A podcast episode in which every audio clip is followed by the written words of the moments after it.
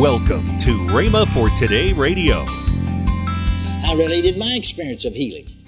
So sitting right over here, he said, now that sounds real to me. I guess his mind began to be educated as a lawyer, you see. He's analytical, thinking analytically.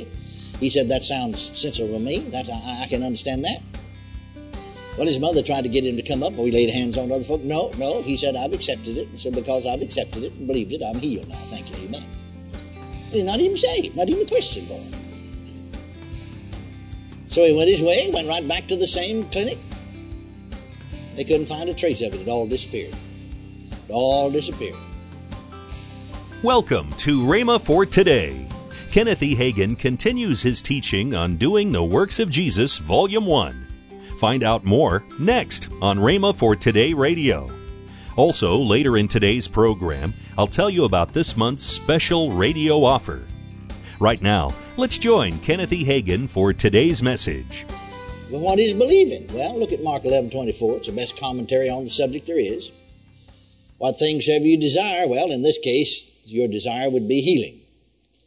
When you pray, believe that you'll receive, and ye shall have. Well, the King James said, believe you receive them, the desires, and you'll have them. I keep saying it. I'm going to keep on saying it because few folks catch on to it once in a while. See, in this case, healing then. So, what did he say? All right, if you desire healing, we'll substitute healing for desires, you see. When you pray, believe that you'll receive healing, and ye shall have healing. Isn't that simple? That's so simple that folks stumble over the simplicity of it. Believe that you'll receive healing, and ye shall have healing. Yeah, I've had people tell me when I said that, yeah, but I'm not healed yet. I said, I know it. You see, notice that. Look at that verse again. Listen to it. You see, this is the unalterable law of faith. It is never altered, never changes. There can't be anything else in the Bible that would contradict this verse. If it is, the whole Bible's a lie. Throw it away. And there's nothing that does. It's all in line with it, isn't it? Now listen. Believe that you receive healing, and ye shall have healing. Same thing be true concerning finances. Same thing be true whatever else you're praying about. Believe that you receive them, and you'll have them. Believe that you receive, in this case, believe that you receive healing, and you'll have healing. Now, when is it that you have your healing? After you believe you receive your healing. When do you believe that you receive your healing? Before you have your healing. Isn't that right? Well, in connection with this, let's stop and analyze some of this, because, you see, this has something to do with it. Like I said, there's a manward side and a Godward side to every victory. Hallelujah. To every answer to prayer, there's a manward side and a Godward side. You have to do your part, he does his part. But like one fellow said, this sometimes is sort of like a checker game. A game of checkers, you see. God wants to move, but he can't move till you make your move first. It's not his move. Your move is to believe that you receive healing. His move is to see that you have healing. That's what I saw when I was on the bed of sickness 40 some odd years ago. 47 years next month. That's what I saw. They're paralyzed. I said, I see it. What I've got to do is start believing that I receive healing from my heart while my heart's still not beating right. I got to believe I receive healing for the paralysis while I'm still lying here paralyzed and haven't moved a peg. I got to believe I receive healing for the incurable blood disease. Somebody said, well, I wish I'd get that to work for me. Well, it won't. It won't work for you by wishing. It works for you by believing. Just like when we first started here. In October 2 years ago, there was a young man the very first month in October came here. Wasn't even a Christian. Wasn't even saved. Now, since then, he has been. But he wasn't even saved. But he came with his mother from Florida, sat right over here to my right. He's 27 years old. He's going to college. He's being educated to be a lawyer. He had a growth on his arm that suddenly flared up, and he went to the doctors, and they ran tests on it and found out it to be the very worst kind of cancer there is. Wanted to take his arm off immediately. Well, he said, no, you can't take my arm off. Well, they said, you'll be dead in 30 days. Well, he wasn't satisfied with that diagnosis, so he went down to the MD Anderson Hospital in Houston, Texas, which is a world-renowned cancer clinic, you know. He didn't tell him he'd been anywhere else. They ran the same test, told him the same thing. Wanted to take his arm off immediately and then give him also other treatments, you see, thinking they could keep it from spreading. Maybe they can, maybe they can't. About a 50-50 chance, they say. No, he said, I'm not going to let you take my arm off. Well, they said, you'll be dead in 30 days. So he wasn't satisfied with that.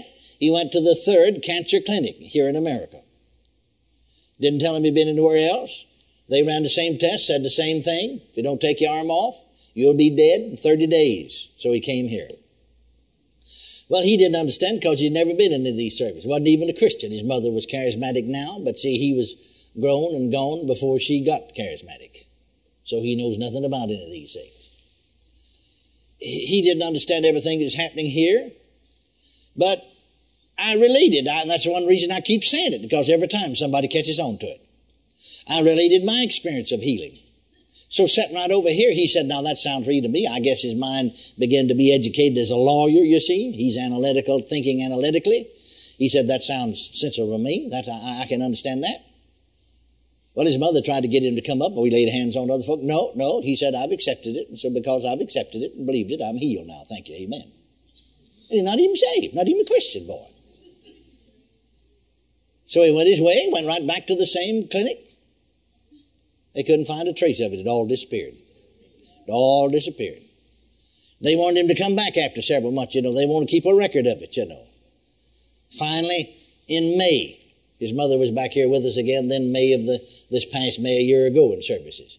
Just before she came, he had called. And he had been back, you see, October to May. He should have been dead, you see, 7 months before.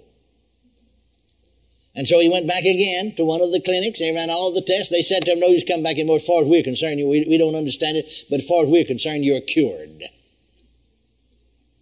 So he called his mother to rejoice about it. Well, she said, son, don't forget that Jesus is a healer. And that's the first time she heard him. He said, yeah, Jesus is my Savior too. Hallelujah. Amen. Well, praise God. His mother was here just recently with us. See, just recently, a year later then, she was here again in services. He's still healed. Glory to God. Hallelujah to Jesus. Well, I see it didn't work for him by him wishing that it happened. He said, no, that'll work for me, just like it did Brother Hagin. You see, after all, Jesus said, whosoever there, and I'm one of those whosoevers. Amen. And so he believed it. See, when you pray, believe you'll receive your healing and you'll have your healing. Believe you'll receive your healing and you'll have your healing. Hallelujah. Well, you have a lot to do with it. Now, in this case, however, this man, because he's got his eyes on the pool there and the troubling of the water, he said, I have no one to put me in the water. Somebody gets in ahead of me. Jesus saith unto him. Now, I want you to know that Jesus did not pray for him. Jesus did not touch him. There's no transfer of power. Sometimes Jesus touched people and a new power went out of him. There's no transfer of power here by the touch. He just said, rise, take up your bed and walk. The man that made whole got up, took up his bed. You know, the Jews accosted him, you know, because he wasn't supposed to do anything on the Sabbath, you know. And so he said, well, the man that healed me, you know, he told me to take up my bed. Well, I said, who was that fellow? See, they don't care at all about the fellow getting healed. They just want to get to the fellow that's breaking the Sabbath. You see, and they sought to kill him, as you go on reading here, because he broke the Sabbath. Yeah, you violate some people's religious laws, and they're ready to get you. But God's ready to love you. Amen. And so, he said, well, I don't know who he was. I wish not. In other words, I don't know. I really don't know who it was that healed me. Because, see, the scripture said, that Jesus conveyed himself away, a multitude being in that place. See, he didn't stop and have a healing service there. In other words, he walked off and left all 5 porches there full of people that were sick. Now, why didn't he minister to them? You see, we learn something about manifestations of the Spirit. Manifestations of the Spirit are manifested as the Spirit wills. Now read that 12th chapter, 1 Corinthians, real carefully, those first several verses. It said the manifestation of the Spirit is given to every man to profit withal, for the one is given by the Spirit, the word of wisdom, so on. And concludes with tongues, diversities of tongues, interpretation of tongues. And then it said that the Spirit divideth to every man severally as he wills. Now, I sure like that when he divides it to me. But you can't divide it, the manifestation, to yourself. Are you listening to me now? So you see, Jesus then, on this occasion, see, he wasn't having a teaching service. See, we read earlier about him teaching. But he wasn't having a teaching service because he was instructed by the Spirit of God to do that. Then he could do it. You see? Now, I've been in services. I know when, as a pastor, once in a while you would have a manifestation of some of these things. The Lord would tell me, this certain person, sometimes he'd point it out to me and tell me what's wrong with him. And I'd tell that person, you stand up and now this is what's wrong with you. And the Lord told me to tell you come here. And sometimes he'd say, you come lay hands on him. Sometimes he'd just say, speak to him. And they'd be healed. And you'd find out later on they weren't even a Christian. But somebody said, how come that? He didn't tell me about anybody else in the whole crowd. Well, I'm not running the thing, I mean, Jesus is the head of the church, not me and not you. See, wouldn't you be in trouble? See, your head runs your body, you see. And you want to go home when the service is over and your head tells your feet and your leg, now get up and stand up and carry me out of this building. And your feet said, no. Now, what does he want to do that for? I'm not going to do it. Well, you're going to get division in the body and before you know it, you're going to get in trouble. Jesus is the head. Well, now, just let him do it his way. So those kind of manifestations work like that. See, you got an example of it here. You're listening to Rhema for Today with Ken and Lynette Hagin. If you'd like to find more life-changing resources, then visit rhema.org. That's RHEMA.org. Right now, I want to tell you about this month's special offer, the Prosperity Package. This special package has 4 books, 2 mini-books from Kenneth E. Hagin, How God Taught Me About Prosperity and Obedience in Finances, and a 167-page book, Biblical Keys to Financial Prosperity, a book by Ken Hagin, Overflow Living Above Life's Limits. All 4 of these books are for the special price of $19.95. That's over $8 off the retail price. Call toll-free 1-888-FAITH-99. Again, call toll-free 1-888-FAITH-99. You can also order online at rhema.org. That's RHEMA.org. Rhema.org. Or if you prefer to write Kenneth Hagin Ministries, our address is P.O. Box 50126, Tulsa, Oklahoma, 74150. We always love to hear from our listeners, so write in or email us today and become a part of Rhema for Today. Now, let's join Ken and Lynette Hagin. We are enrolling for Rhema Bible Training College for next year. That's right. Yes. 2015-16 year. Can you believe that? Yes, because we just had graduation. I know. Just had graduation. Yes. Last Friday. Yes. For the 2014-15 year. Yes. But you can go to rbtc.org/trendsetters. All the information is there. You can find out all about it.